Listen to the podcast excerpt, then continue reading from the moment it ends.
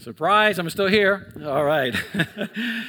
hey, thank you so much, Venture Church, for um, praying for us. Uh, we really need your prayers and your support, and uh, you are having an impact around the world. I, I, I really mean that, and the growth has been phenomenal. So this morning, we want to welcome everyone that's watching us on Facebook Live. And you know that now you can not only go to uh, Facebook, but you could also go to our YouTube channel and you can go to our website and watch the uh, message live on our website as well. So that, that is awesome. So we are in the um, series Ancient Wisdom for Modern Times. And I don't know about you, but I've been so blessed by this series. I mean, so many practical uh, truths that Pastor Tim has been bringing out of the book of Proverbs. I, I, think it's a series that we should put out on like a RightNow Media or something like that because, you know, I hate it. Sometimes there's series or messages you say, we hear it, we watch it, you know, once and then we forget about it.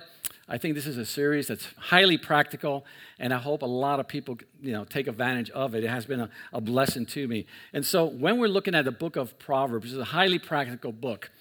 You know, it, it contains about uh, hundreds of proverbs that were written by uh, the uh, Solomon, and uh, they have to do with just not laws but practicalities, things that if you follow the teaching, this is usually the way life goes. Not, it's not a law that's always going to happen. For example, if you look at Proverbs 17 9, it says, He who covers over an offense promotes love, but whoever repeats the matter separates close friends. Isn't that true?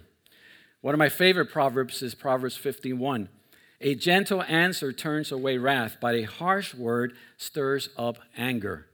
That is true. I've seen that many times. So this morning, I want to talk to you about subtraction and addition. Now, we're not going to have a math class this morning, okay?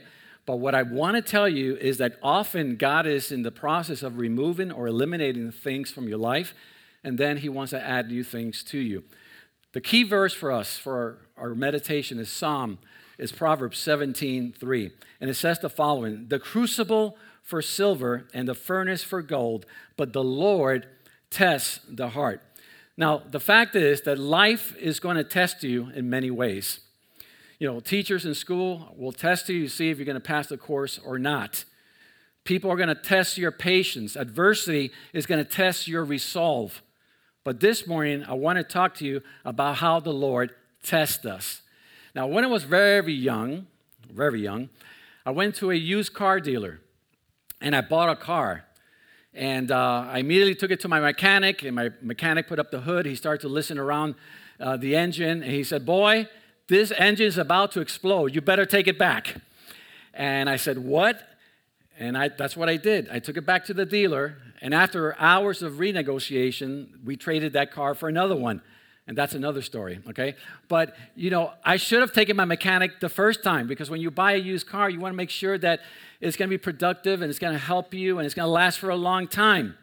Well, Proverbs 17:3 says, "The crucible for silver and the furnace for gold, but the Lord tests the heart." So what in the world does it mean that God tests the hearts? How does He test our hearts? And what is God after when He is testing you and me? So we need God's wisdom and God's help this morning. So let's go to Him in prayer. Father, we thank you for your love and we thank you for, this, for your presence here this morning. And Lord, we give you all the praise. We recognize Jesus, your death on the cross is what made possible our salvation. So we praise you. And we invite you into this time of the message and we ask your blessing. God, speak to our hearts. In Jesus' name we pray. Amen. Repeatedly, the Bible talks about how God tests us.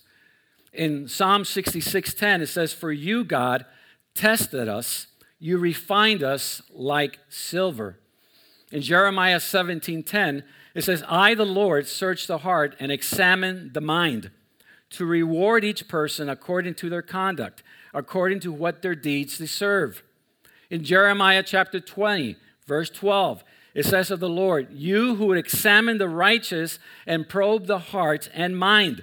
And 1 Chronicles 29 17, in the context of David and the people having given generously for the building of the first temple in Jerusalem, David exclaimed, I know, my God, that you test the heart and are pleased with integrity.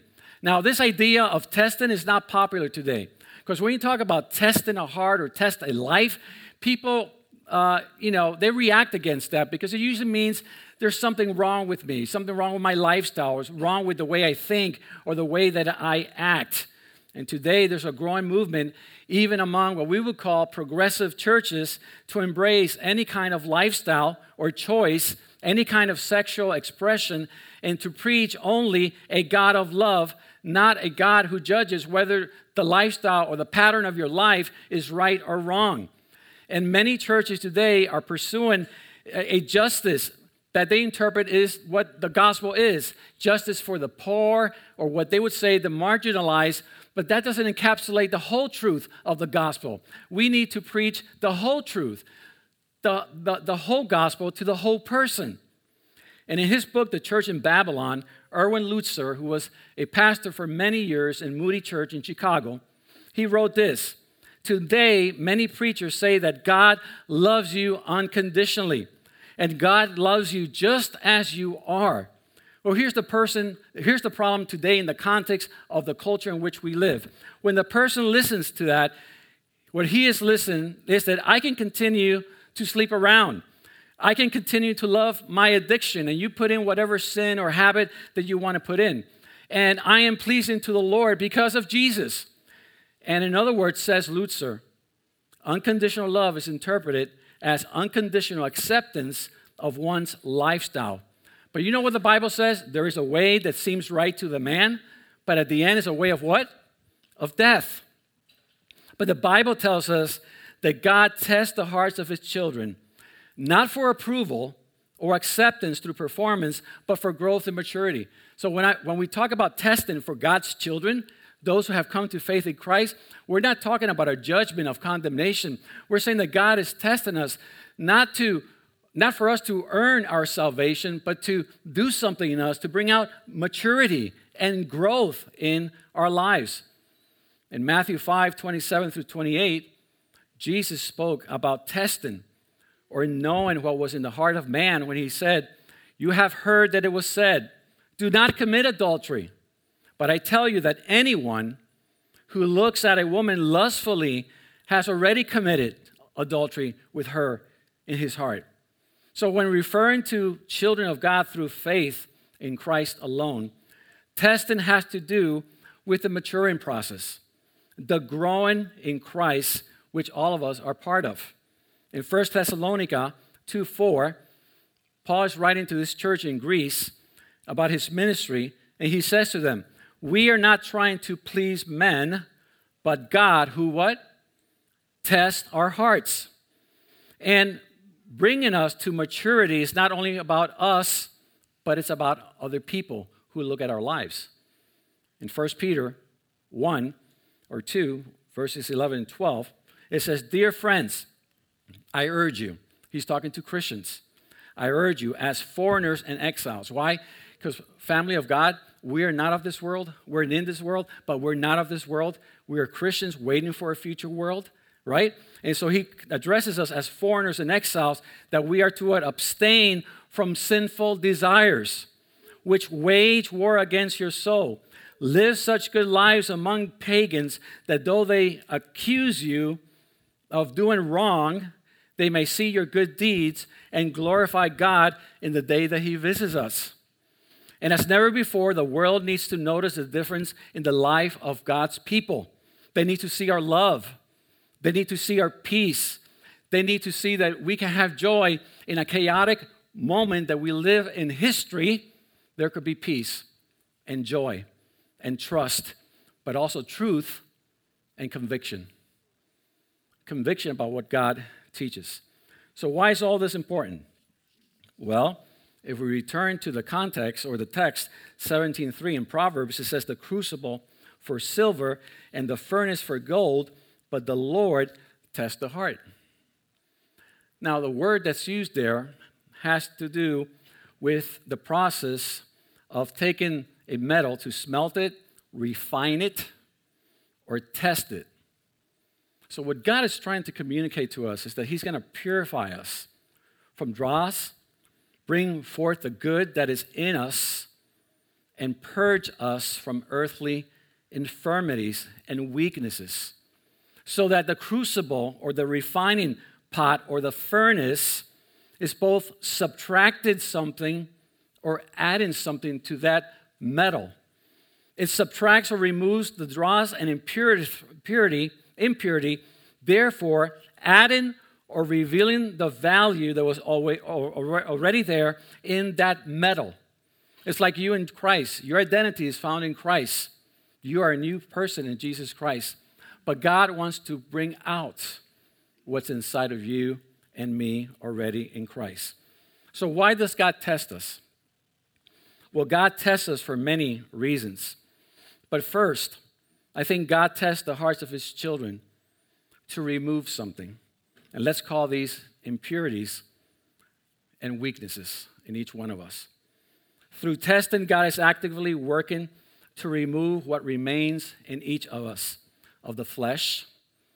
You know, you are in Christ, you're not in the flesh, but sometimes the flesh comes out and we walk according to the flesh. Often there's self centeredness. I know there's self centeredness in my life. Sometimes there's worldliness in our lives as Christians.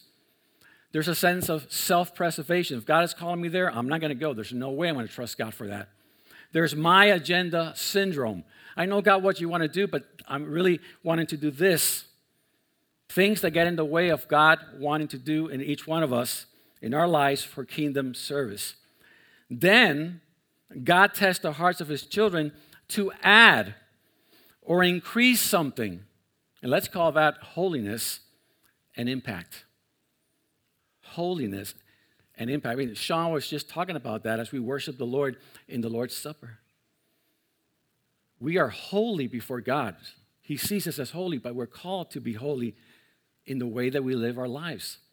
And often it is through testing that God heals us of worldliness and self preservation and attitudes that we have towards people that do not glorify the Lord.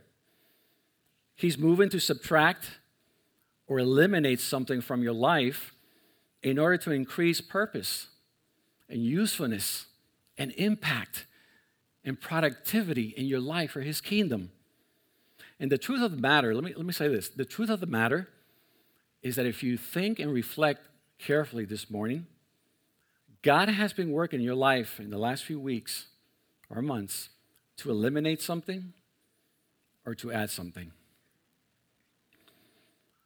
God has been speaking to you about removing certain things from your life in order to add something new in your life. So the question is what is He eliminating in your life? What is He wanting to add to your life. Through testing, then, God is increasing your usefulness for Him, for His glory. And isn't that what being a Christian is? To live our lives unto God for His use, to confess our need of Him, to ask God to search our hearts, to continue to eliminate those things that do not glorify Him and form obstacles in our walk with Him and our use in God's kingdom. You know, as I look 40 years plus in my life as a Christian, there's a lot of things that God has been eliminating throughout these years. And I wish I can tell you that the refining process is over, but I would be lying to you. God is still working.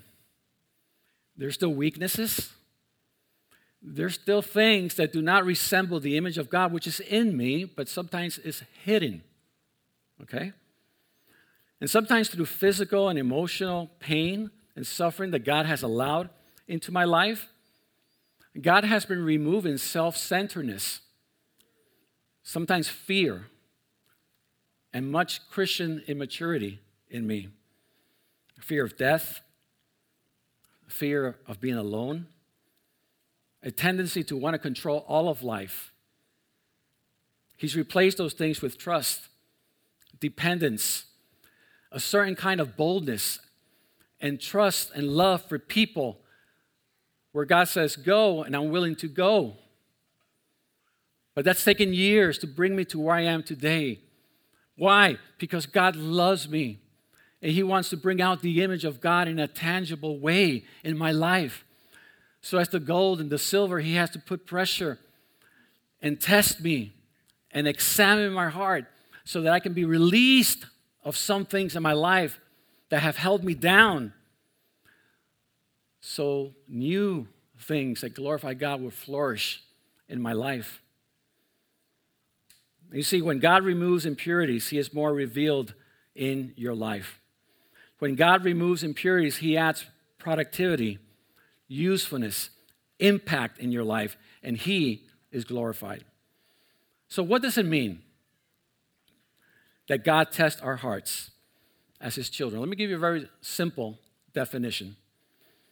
To test the heart is to reveal or expose what we truly believe and live for, what we love and long for, so as to conform the pattern of our lives to God's will and purposes. Now, what is it that we're attached to? What are we holding on to? What attitudes or maybe false beliefs do we hold that God wants to strip you from? And as we look at the context of Proverbs 17:3, which would be the whole book of Proverbs, when God is testing our hearts, He wants to earth in you the things that He has been emphasizing throughout the book. And so, what has He been emphasizing? Wisdom, to be wise in your choices, righteousness in your life. He contrasts righteousness with wickedness over and over throughout this book. The fear of the Lord, which is to be in awe and respect God and honor God for who He is. He is the creator, you are the creature. And in Proverbs 1 7, he begins with this exhortation The fear of the Lord is the beginning of knowledge, but fools despise wisdom and discipline. Here's another one. He calls young men to sexual purity in Proverbs 5, 6, and 7. Now, I don't have any boys, but I have two grandchildren. And when they are of age, unless Jake, my son in law, gets to them first, I want to teach them Proverbs 5, 6, and 7. Because they are to be pure and live a life that honors God with their body. He invites us to a strong and healthy work ethic in chapter 6. He says, Go to the ant, you sluggard, and learn from the ant how it piles up and, uh, you know, food during the summer for winter. And believers should be the best workers in the workplace. We should work with excellence. And then he invites us to submit all the areas of our lives to God in Proverbs chapter 3. To examine one's path as to make the right choices and decisions, because as we learned last week, decision, not intention, determines destiny. It's not what you intend to do, are the choices that you make every day. That's determine your destiny. And the comparison to the crucible and the furnace states the obvious from this passage. God's intent is to test us to conform our beliefs and that which we live and long for to his purposes for our lives. He wants to produce wisdom and righteousness and a healthy fear and submission of our lives to the Lord. And I think all of us battle in that area. Are we truly submitted to God's will? Do we long for God or do we long for other things more than God? Do I, do I seek to spend time with the Lord in His Word and worship Him, or the scriptures are not really attractive to me? If they're not, if you don't long to honor the Lord daily and seek Him regularly and, and delight yourself in the Lord, but are delighting yourself on earthly things, well, that's an area that God has to come and work in your heart and mind. This is what Job said in, in Job chapter 23, verse 10. He says, But he knows the way that I take. When he has what? Tested me, I will come forth as gold. And this is what Peter spoke about in 1 Peter chapter 1 and verse 3 9. Beautiful portion. He says, Praise be to God and Father of our Lord Jesus Christ and his great mercy. He has given us new birth into a living hope through the resurrection of Jesus Christ from the dead. And into, listen to this, he wants, to, he wants you to concentrate on what is yours, into an inheritance that can never perish. It can never spoil. Your salvation can never spoil or fade. This inheritance is kept in heaven for you who through faith are shielded by God's power until the coming of the salvation that is already to be revealed in the last time. Now, what's the application? In all this, in what? In the fact that there's a salvation that's secure, it's ready to be revealed for you and for me. Your future and my future is secure, it's guaranteed. We will spend eternity with God when we die, when God comes back for his church. But listen to the contrast here. In all this, you greatly rejoice, though now, in the here and now, for a little while, you may have had to suffer grief in all kinds of trials. That's a general term that means suffering, sickness, persecution. It's a word that's used to encompass a lot of different kinds of trials and testing. These have come so that the proven genuineness of your faith. In other words, as your faith is being tested, which is a what? Greater worth than gold, which perishes even though refined by fire, may result, the testing of your faith may result in praise for God, glory for God, and honor when Jesus Christ is revealed. And now, watch this. As your faith is being tested through suffering and testing, what does God want to, want to see in you? though you have not seen him, you don't see him there in the trial or in the testing that you're going through, you still what? You love him. And even though you do not see him, you trust him, you believe in him, and you're filled with an inexpressible and glorious joy. That's why some of our brothers and sisters in this church have been going through some physical trials, and when you talk to them, there's a deep joy. Because joy is fruit of the Spirit. And when that is, is manifested, God is glorified. People are encouraged to face their battles with strength and peace and joy. For you are receiving the end of your faith, the salvation of your souls. So, testing is purifying, refining us so that our faith, my friends, will produce fruit. That's what God wants for you and for me. God wants you to have a faith that works, a faith that produces fruit, a faith that manifests itself in good works. Now, I do want to say two caveats quickly about testing. First, I want to state that God will never test you to do evil. Some people, you know, fall into temptation or there's stuff going on in their lives and they blame God. God's not going to test you to do evil. He's not going to do that. Why? It says in James 1 13 through 15, when tempted, no one should say, Hey, God has tempted me. Why? For God cannot be tempted by evil, nor does he tempt anyone. But each person is tempted when they are dragged away by their own evil desire and are enticed. Then, after desire has conceived, it gives birth to sin. And sin, when it's full grown, gives birth to death. The second thing, which is very important for you to keep in mind, when God is working in us, his discipline, his testing is out of love and never to harm you. We don't always know when what's going on is something directly being brought to us by God or just the world and life that we are all living. I think we need to think about God in fatherly, terms. God embraces us as a child, as a father embraces their child.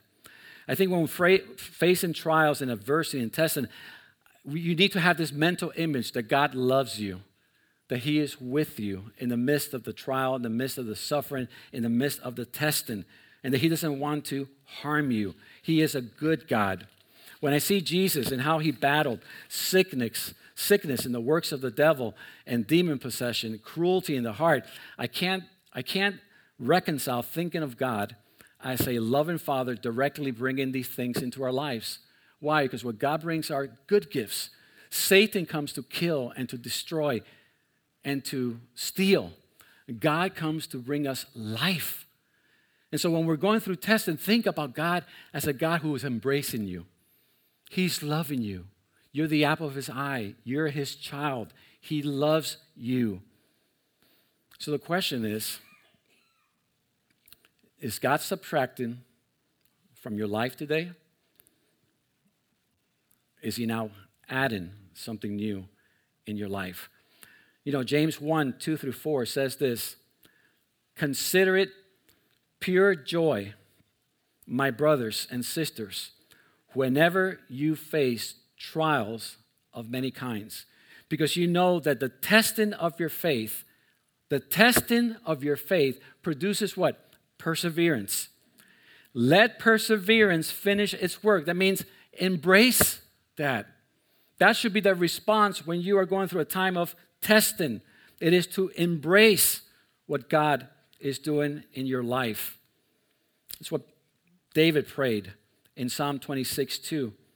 Test me, O Lord, and try me. Examine my heart and my mind. That's not an easy prayer, right? God, test me. We don't like that. How about this one? Psalm 139, 23 through 24. Search me, O God, and know my heart. Test me and know if there's any anxious thoughts. See if there's any offensive way in me and lead me in the way everlasting life. I think David probably recognized that when God brings testing, it's because he's about to do something new in your life. And he said, I embrace it. Lord, look at my heart. Look at my belief system. Look at the things that I treasure, the things I long for, the things I'm holding on. Maybe addictions that are forming in my life. Maybe a sinful pattern. Maybe things that I should be doing, but I don't do. Things I'm gravitating to that I shouldn't gravitate. And he just prays. He says, Lord, test my heart. Examine me. What's in my heart? What's in my mind? What's my passion? What's driving my life right now? How am I glorifying you? How am I not glorifying you? What's an area of my life that I just seem not to grow in? And so God examines you. God puts a spotlight on you, not to condemn you. There is no condemnation for those who are in Christ Jesus. Hear me well. If you are in Christ, there is no condemnation for you. Your identity is found in Jesus Christ. You are new in Christ. You are a new creation. But sometimes we live in the flesh or according to the flesh and not according to the spirit. And God wants to mature you. And that's, the, that's a maturing process that, you know what, will be with you until the day you close your eyes here and open it in heaven. There will always be areas in your life that God needs to subtract from and areas in your life that He needs to begin to add. And he says there in James 1, he goes on, because you know that the testing of your faith produces perseverance. Let perseverance finish its work, embrace it, so that you may be mature and complete, that is, fully developed, not lacking anything. So invite God's testing into your life because you want your path to be righteous and God honoring.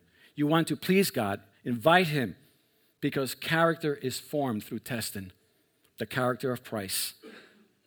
I recently heard, I'm about to conclude, I recently heard a speaker say that we should live such a life that when at the end of each day we write the chapter of our life for that day, our children will be encouraged to read of the integrity displayed in their father. I love it. What a thought. Live each day Live each daily chapter of your life worthy of the Lord and for the encouragement of those who would follow and read the chapter of your life. Amazing thought. Are you being tested today? What does your conscience tell you? What does your soul tell you this morning? God's testing often keeps us in check reveals what's in our hearts in terms of our obedience or lack of obedience, leads us to confess our sins and to submit afresh to the Lordship of Christ in every area of our lives.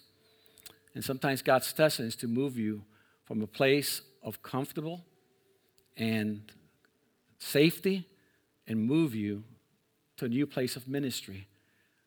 God is testing us, He's refining us, He's purifying us, removing infirmities and weaknesses, and producing impact, productivity for His kingdom.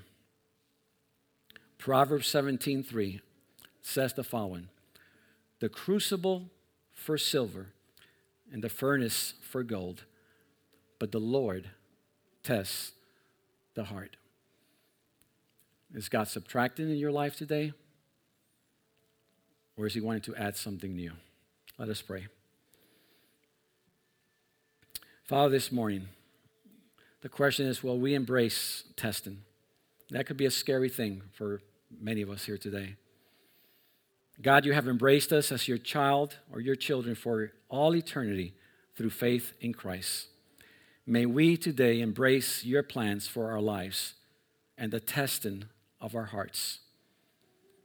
Lord, you're a heavenly father, you're a good father, and that mental image should never escape us. The father who embraces us, the father who loves us, the father who has a plan for our lives. And so, Lord, this morning, we are your people by faith in Jesus Christ. And God, maybe even today, if there's someone here that they would honestly say, I'm not sure that I am one of those that you spoke about being a child of God by faith in Christ. Lord, I pray that even now they would turn their hearts to you in faith and in trust, recognizing that Jesus Christ died for all humanity, died for them, died for us and that by simply placing their faith, their trust in Jesus Christ, acknowledging that their sins have made a separation, but that Jesus paid the price so that we may be forgiven and adopted to be a child of God for all eternity, that even now, oh God, they would embrace your love for them. And so, God, as we leave this place this morning, may we not forget this simple concept of how you test our heart God to either subtract, eliminate something from our lives, or to add something. And God, as you do, it will be for your glory and for kingdom service. So thank you, Father. We love you and we praise you. In Jesus' name we pray. Amen.